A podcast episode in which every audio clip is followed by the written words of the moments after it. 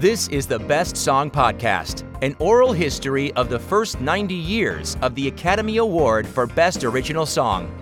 The Best Song Podcast was made possible by the generous support of the following Paulus Educas, Terry Freerks, Tina Fry, Jeff Glazer, Mark Hollingsworth, Douglas Meacham, Mark Smith, the Sokolov family, Colin Stokes, Adrian Quinn Washington, and Ben Watson. Let's settle in now for another year in movie music with host Jeff Commings. After two years of recognizing successful songs in movies, the Academy of Motion Picture Arts and Sciences was ready to make the Best Song category official. Well, sort of. The winners of the award for the Best Song Written for Films released in 1936 would not receive paper certificates, but rather gold plaques. An upgrade for sure, but still not the full fledged acceptance songwriters deserved. They surely wanted the statuette that was given to winners in just about every other category. That 8.5 inch gold statuette was given the nickname Oscar for the first time at the 1937 ceremony. There was no nickname given to those gold plaques, which was also being given to the first winners of the supporting actor and supporting actress categories that year. By this time, musicals were showing in pretty much every movie house in the United States, once the movie studios realized that songs they put into movies were becoming popular with the public, they decided to create their own publishing companies, took the copyrights for the songs used in many of their films, and made a mint by selling the songs on records and on sheet music. Also, for the first time in the 1936 awards year, the Academy finally used the word song to describe the achievement in the Best Song category instead of just music and lyrics. Also, the list of nominations was expanded to five instead of three, a decision made for just about every other category. Ten nominees would be the major exception for the Best Picture award. Even though the nominations were growing to five, songwriters were still asked to only submit the names of three songs, one of which was their own. Surely this made counting votes a little worrisome, especially if there would be ties. And it turned out that the first year of five nominees created a tie for the Best Song Award nominees, as six songs made the final cut and all but one of the songs were written by first time nominees. Let's go ahead and start our listen to the nominated songs, but first I want to warn you that there will be lots of plot points revealed during the discussion of the films. The first song features the only previously nominated songwriters on the list, and that would be Jerome Kern and Dorothy Fields for The Way You Look Tonight from the film Swing Time. And it's our fifth song on this podcast featuring Fred Astaire and Ginger Rogers. Swing Time was actually Fred and Ginger's sixth film together, having starred in Follow the Fleet seven months before Swing Time. Follow the Fleet has some original songs written for it by Irving Berlin, including the much celebrated Let's Face the Music and Dance. Astaire's vocal performance of it lasts a little more than two minutes, followed by a three minute dance with Ginger in one take. Now, why didn't any of Berlin's songs get nominated? Your guess is as good as mine. I mean, even though Follow the Fleet was a popular film, perhaps the limit of only three songs for nomination left Berlin out in the cold this year. Plus, there was a limit of only one song nomination per songwriter at the time. So, back to The Way You Look Tonight and its songwriting duo of Jerome Kern and Dorothy Fields. As you learned in the previous episode, they had never met while working on 1935's Roberta, but they met in the interim and were ready to put another classic song into another film starring Astaire and Rogers. But unlike all the previous Oscar nominated songs they've introduced, The Way You Look Tonight is not written for an elaborate dance number. I should give you a little backstory about the plot before we get into the song. Fred is a dancer named Lucky who was forced to go to New York City to raise money to convince his fiance's father that he's worthy of her hand. While there, he meets a dance teacher named Penny, played by Ginger Rogers, and the two are set up for a major dance audition. Lucky misses the audition, and Penny refuses his apologies for a week. Finally, Lucky gets into her hotel room and offers a sincere apology. She doesn't accept it and goes into her bedroom to dress for an evening on the town. While she prepares to wash her hair, Lucky sits at the piano and begins to sing The Way You Look Tonight. Penny hears Lucky singing and, in the middle of her shampooing, walks out to the living room to watch Lucky at the piano. It's funny that Lucky is singing about Penny being so beautiful when she's not really at her best.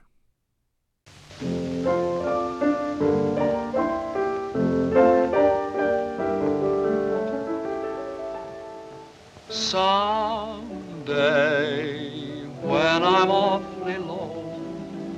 and the world is cold, I will feel a glow just thinking of you and the way you look tonight. Oh, but you're lovely with your smile so warm and your cheeks so soft. There is nothing for me but to love you just the way you look tonight.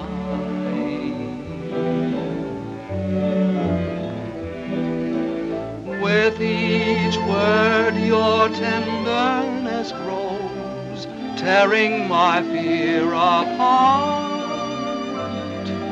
And that laugh that wrinkles your nose touches my foolish heart.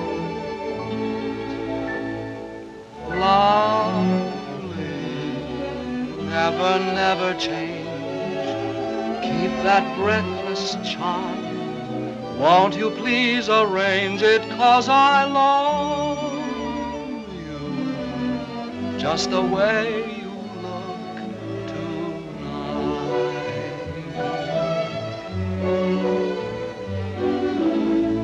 Just the way you look tonight.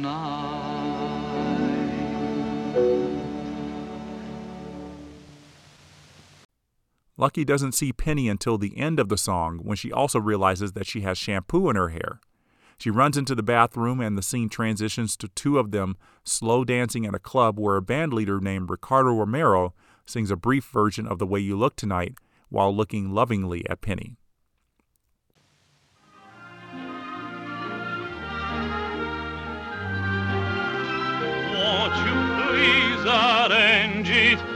Cause I love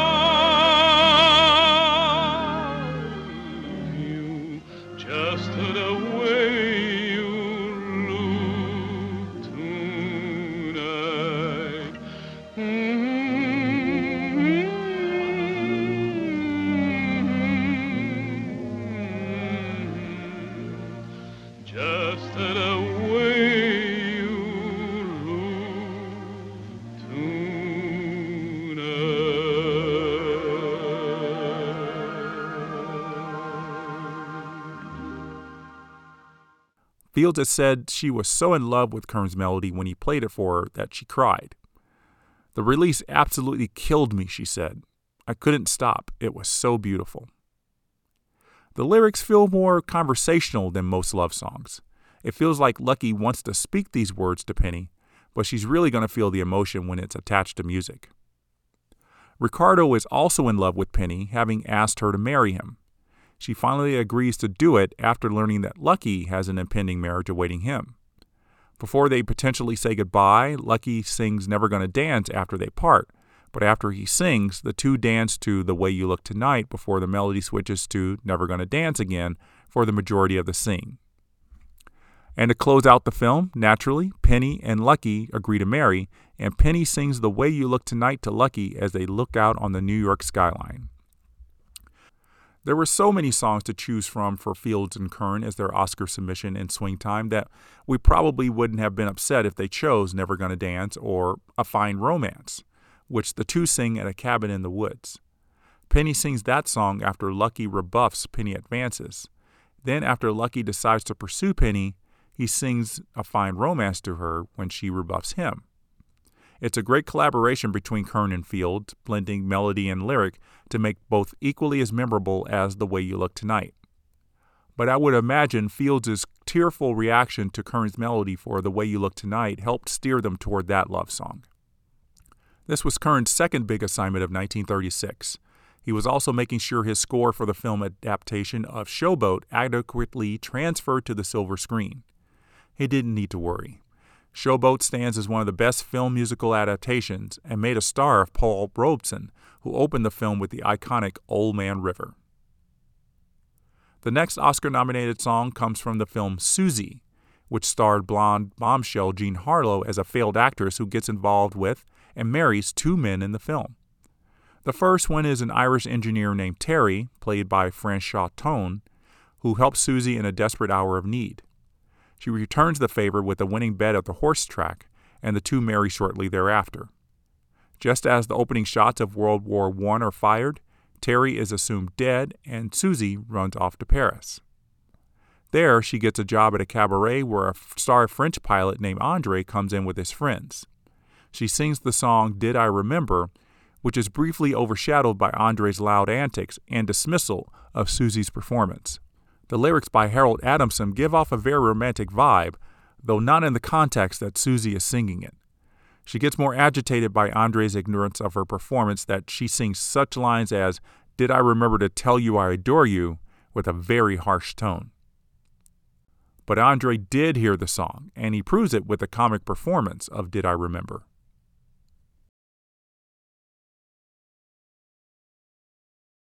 The night was filled with sweet surrender. I had a million things to say. That soldier brought a cannon with him. He could have made some real noise. I'll go and tell him to pipe down. Oh, no, no, no. It's Andre Charville, the famous aviator. He shot down 14 planes. Well, let's stick with it, Puff. The night was filled with sweet surrender. I had a million things. Pretty girl, the one who's singing. Yes, what's she look like? Blonde or brunette? Blonde. The night was young. Next, but in the right dancing. places. And tell me, darling, by the way. Don't let him kid you, Suzy. Got you turn around. She's right in back of you. Oh, no, sorry, Ron. Might interfere with my drinking. Remember. Interfere with my drinking. What do you want Tell to you that I adore I you, heard her first. and I I'll be am fair, I'll match you. living I'll match you. We're in on. No, no, no. That's what we do. alone. Tails. Is she very Did pretty? I said so. Take another look. Ooh, la, la, la, la. And just how mad about you. See, she was a blonde. yes, yes. For blondes, I always use gold. Gold. Here we go. You were in my arms, and that was all I knew. We were alone. Be a good sport about it. Two. What did I say? She doesn't sing all the time, does she? You. Hey. Did I I adore you and pray forevermore you are mine? Charming, charming. How do you know? You didn't hear it. Mademoiselle, I assure you, I heard every word. Let me convince you. Sit down. Gentlemen, play it again.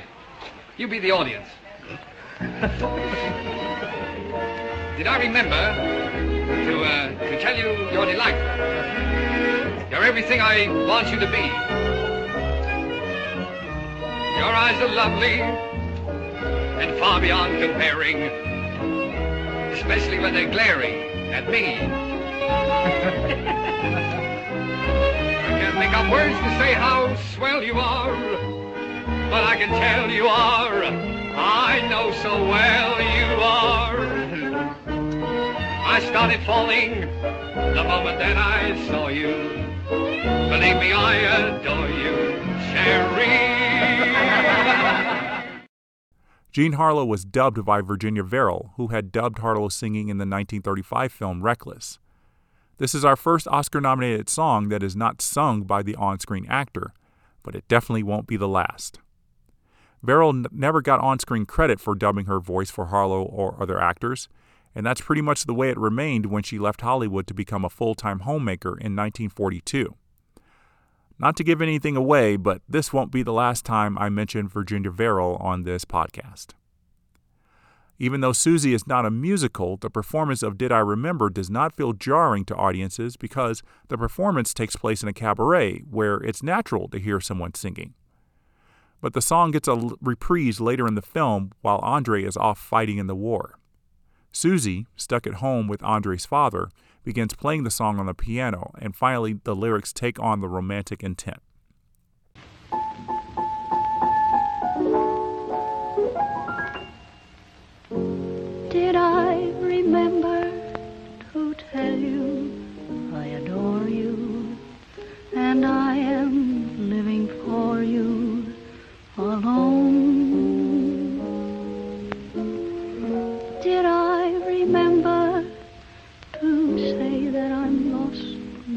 About you and just how mad about you I've grown.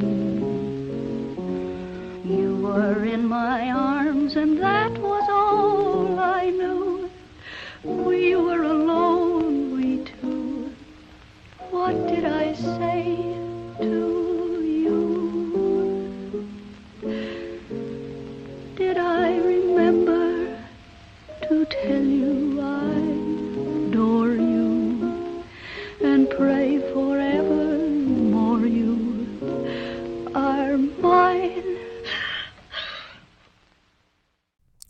Walter Donaldson, the composer of the music for Did I Remember, had a connection to the film, as he had served in World War I and also entertained the troops with his own compositions. When he returned to the United States, he worked with Irving Berlin's publishing company, learning all that he could so that he would be able to start his own song publishing company in 1928. Some of Donaldson's biggest hits before moving to Hollywood were done in collaboration with lyricist Gus Kahn, including Makin' Whoopee. This will be Donaldson's first and only Oscar nomination, never getting the opportunity to score a gig on a high profile film that could give him another hit Hollywood song. The third nominated song comes from the film Born to Dance, and it's called I've Got You Under My Skin. Chances are you have heard this song, but most likely not the way it's sung in the film. The movie focuses on a woman named Nora Page, played by Eleanor Powell, who is determined to become a star on the Broadway stage. She comes to New York and meets a sailor named Ted Barker, who is on shore leave for a night. Ted is played by James Stewart, who was 27 years old when Born to Dance was made, and this is the only time you'll ever hear James Stewart in a full fledged musical. He doesn't sing I've Got You Under My Skin, but he does sing a lively group number called Hey Babe Hey and the love song You'd Be So Easy to Love. Stewart's future as a singer and dancer were quickly squashed by critics, including one from Variety who called his musical stylings, quote, rather painful, end quote. Ted and Nora fall in love quickly early in the film, but there is competition for Ted's affections. Broadway star Lucy James, played by Virginia Bruce, meets Ted and latches onto him after he rescues her dog from drowning. It's best to see the film to understand the circumstances involving that, but Ted reluctantly decides to pursue a relationship with Lucy after mistakenly thinking that Nora is married. Ted still carries a torch for Nora, and Lucy seems to know it. While sitting out on her balcony with Ted, Lucy sings I've Got You Under My Skin to show how much she has grown to love Ted. I've got you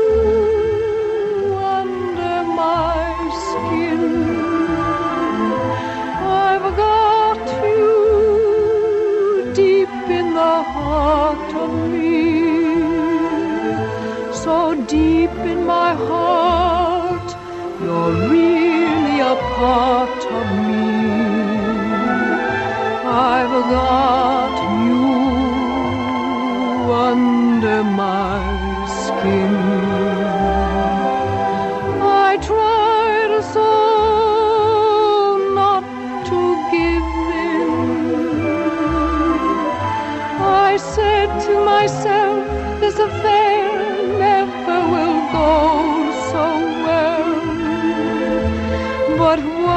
should I try to resist when, darling, I know so well I've got you under my skin? I'd sacrifice anything, come what might, for the sake of having you near, in spite of a warning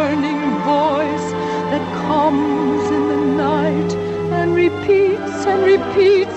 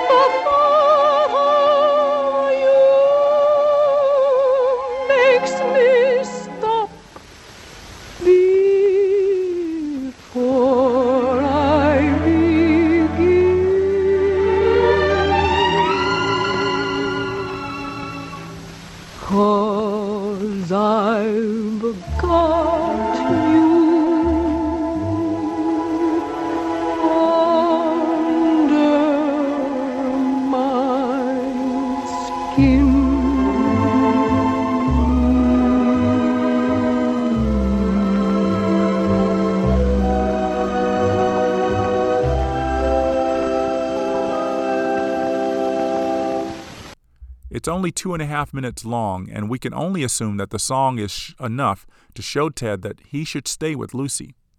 It's the shortest of the eight songs written by Cole Porter for the film, marking his first foray into writing for film. By the time Cole Porter put down words and music for I've Got You Under My Skin, he was already regarded as the toast of Broadway, having composed the score for the smash musical Anything Goes in 1934. You might remember that he had written songs for the Broadway musical The Gay Divorce, which was retitled The Gay Divorcee for film, and featured Porter's song Night and Day.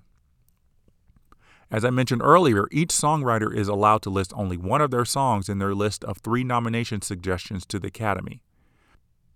In terms of Academy worthy songs, I've Got You Under My Skin was the only tune in Born to Dance that fit the bill. The main love song, You'd Be So Easy to Love, which James Stewart sang in a big scene in Central Park with Eleanor Powell, was composed by Porter for Anything Goes a couple of years earlier but not used. So Porter probably felt that it was best to play by the rules and submit a song that he actually wrote for the movie. Luckily, it worked. All right, so let's move on to the fourth song. It's called A Melody from the Sky. Like Did I Remember, this is a song from another non musical film called The Trail of the Lonesome Pine. It's a very important film in the history of motion pictures, as it's one of the first to be fully filmed using the relatively new Technicolor film stock. A few others had used Technicolor, but they were all done on studio sets. The Trail of the Lonesome Pine shows us some magnificent vistas in the California mountains, where it was filmed, and makes the somewhat shaky plot forgivable. Fred MacMurray was starring alongside Sylvia Sidney and Henry Fonda in a love triangle set in the Kentucky mountains. MacMurray's character, Jack, comes to the mountains to build a railroad through land owned by two feuding families. Jack manages to get the railroad construction started while also falling in love with Sidney's character, June. The problem is that June is set to marry her cousin, Dave, played by Henry Fonda. Yes, June and Dave are cousins and they are getting married.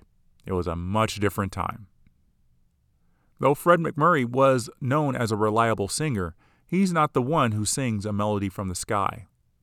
That duty goes to Tater, the local wanderer who sings in almost every scene he's in. He sings the Oscar nominated song just after a scene in which June and Dave grow closer romantically and begin plans for a wedding. Though Tater is not in that scene, his song performance in the next scene, as he's walking alongside a picturesque lake, carries on the romantic tone. At the end of the song, he arrives at Dave's home, and a lovesick Dave whistles the melody at the end.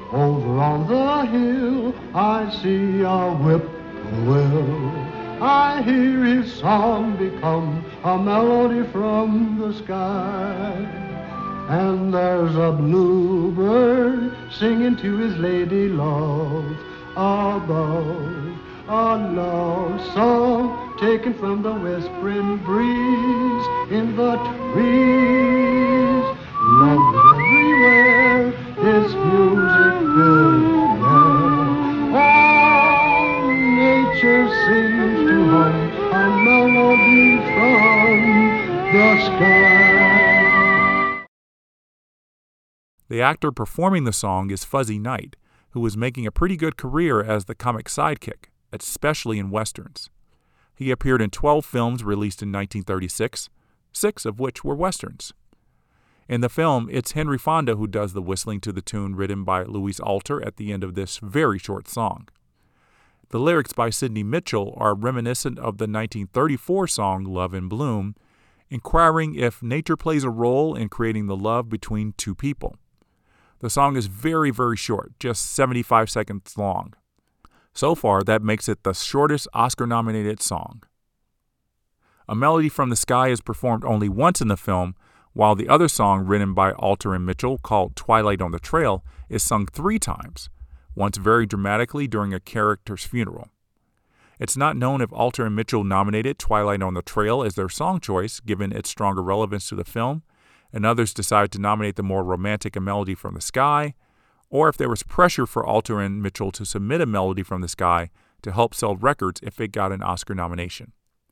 Both songs from the film fared well in record sales, but Twilight on the Trail turned out to be the bigger hit and had a lot of cover versions performed over the years. The fact that Twilight on the Trail is much longer made it more appealing. Bing Crosby was one of those cover artists, putting his own spin on the cowboy song the same year as the film premiered. That pit his own record against Fuzzy Knight's version, and it was, perhaps not surprisingly, Crosby's version that resonated the most.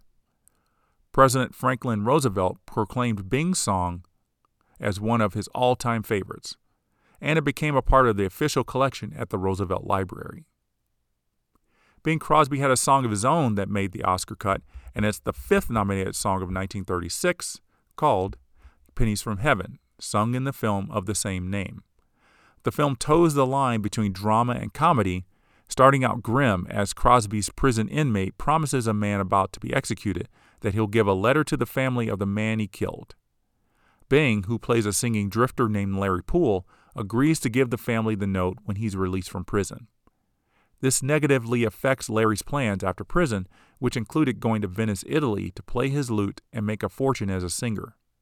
He gives the note to the family, which has just lost their house. Though the Great Depression was easing up in the mid 1930s, it was still very common for families to not be able to afford housing, and this family seems to hop from place to place avoiding rent payments. The family consists of just an old man and a young girl named Patsy. Larry meets Patsy at a carnival, and Patsy immediately gets attached to him, especially after he sings a song called So Do I. The man who was executed wanted to make amends to the family, so he bequeathed them his broken down house in New Jersey. On the first night, Patsy is so scared of the sounds of the storm outside that she's unable to sleep.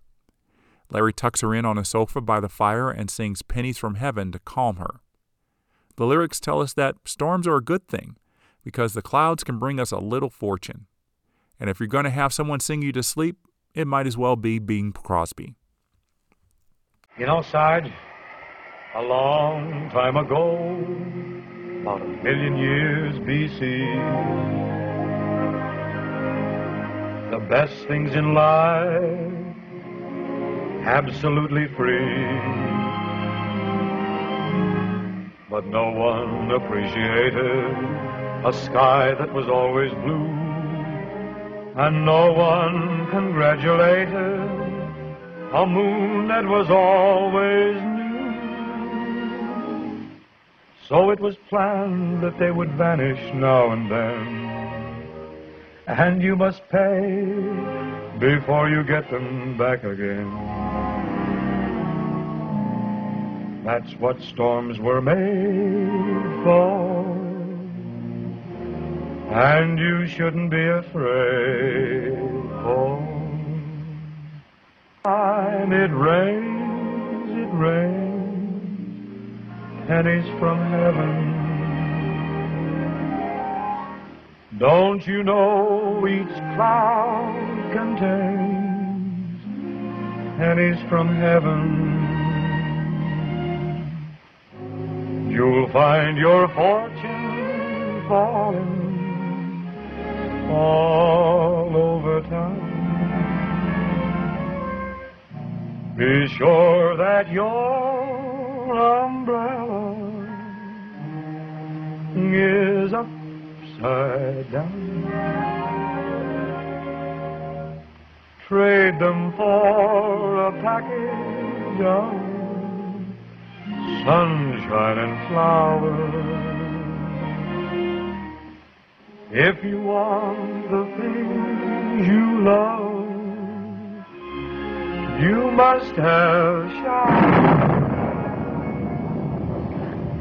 So when you hear it thunder, don't run under a tree. There'll be pennies from heaven for you.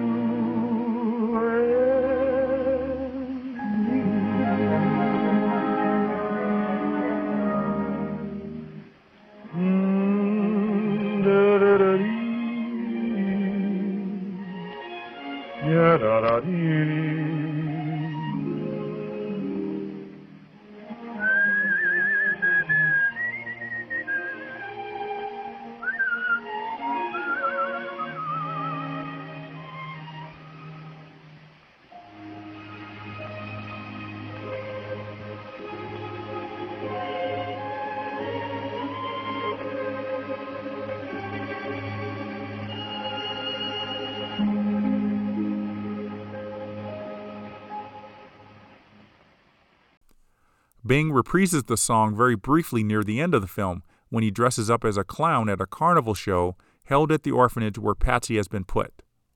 As a way to convince her to come out of her room, he sings Penny from Heaven, So Do I, and a cute song for the kids called One Two Buckle Your Shoe. The song Pennies from Heaven was written by Arthur Johnston and Johnny Burke. Johnston had a good association with Bing Crosby by 1936, writing songs for two of his 1933 movies, but not getting the chance to write the Oscar nominated Love in Bloom from 1934. But when it came time for songs to be written for one of Crosby's films in 1936, Arthur Johnston was ready to work. Johnston had helped Irving Berlin write songs while Berlin was working on Broadway in the early 1900s, then served as an arranger for various studio music departments when sound entered the motion picture industry. As for Johnny Burke, his career also started with work under Irving Berlin, writing songs for nightclub bands across the country. But when you look at the Hollywood career of Johnny Burke, it's very closely connected to Bing Crosby.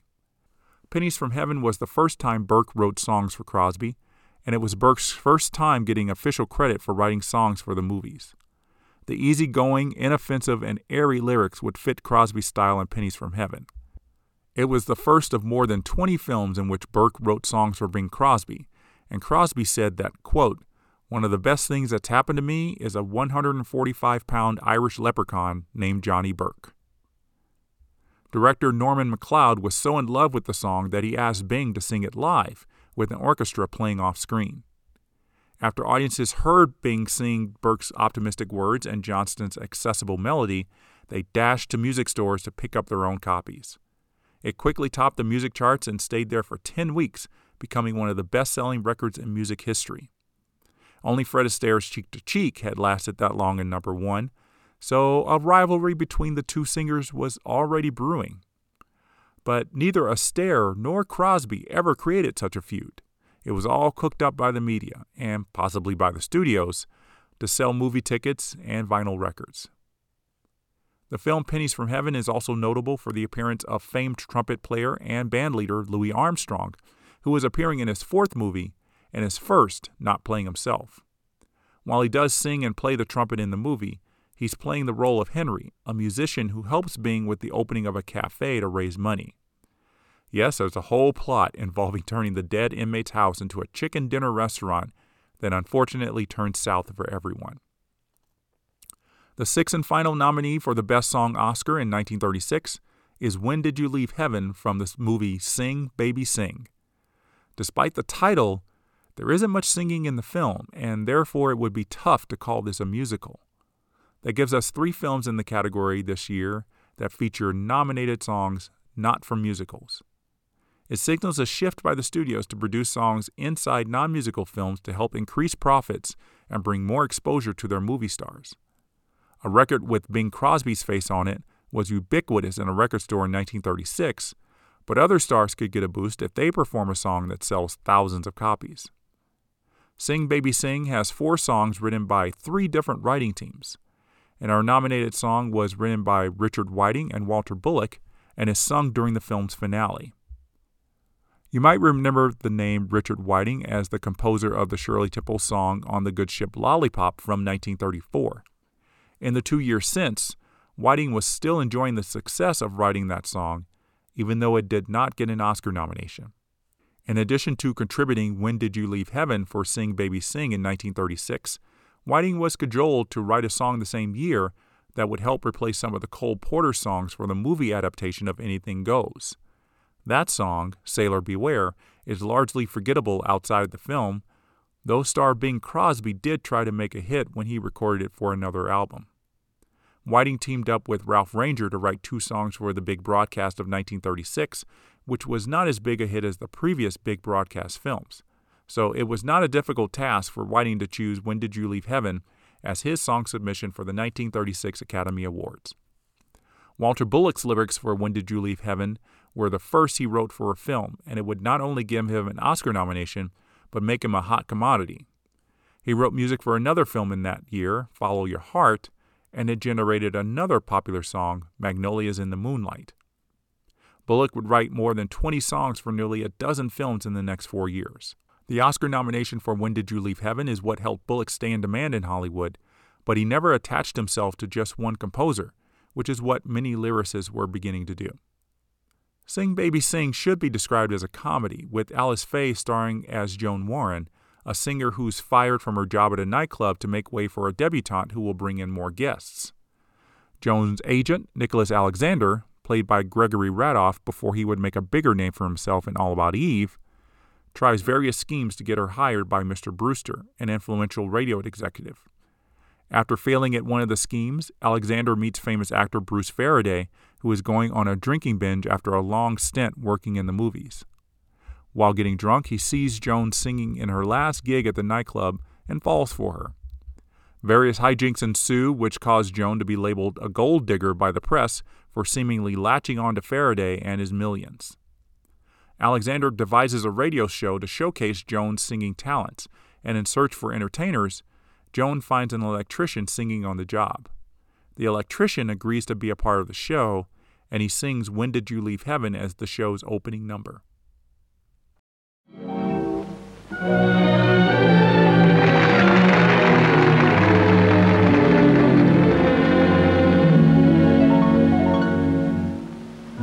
used to dream about angels, but then I never knew that I'd ever meet one, and such a sweet one, till I met you. When did you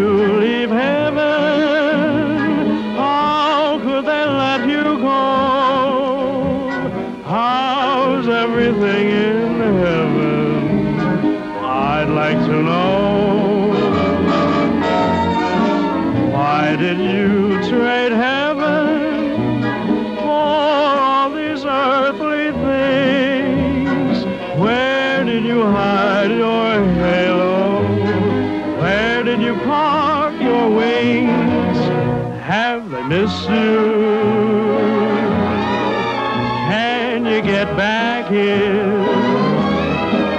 If I kissed you,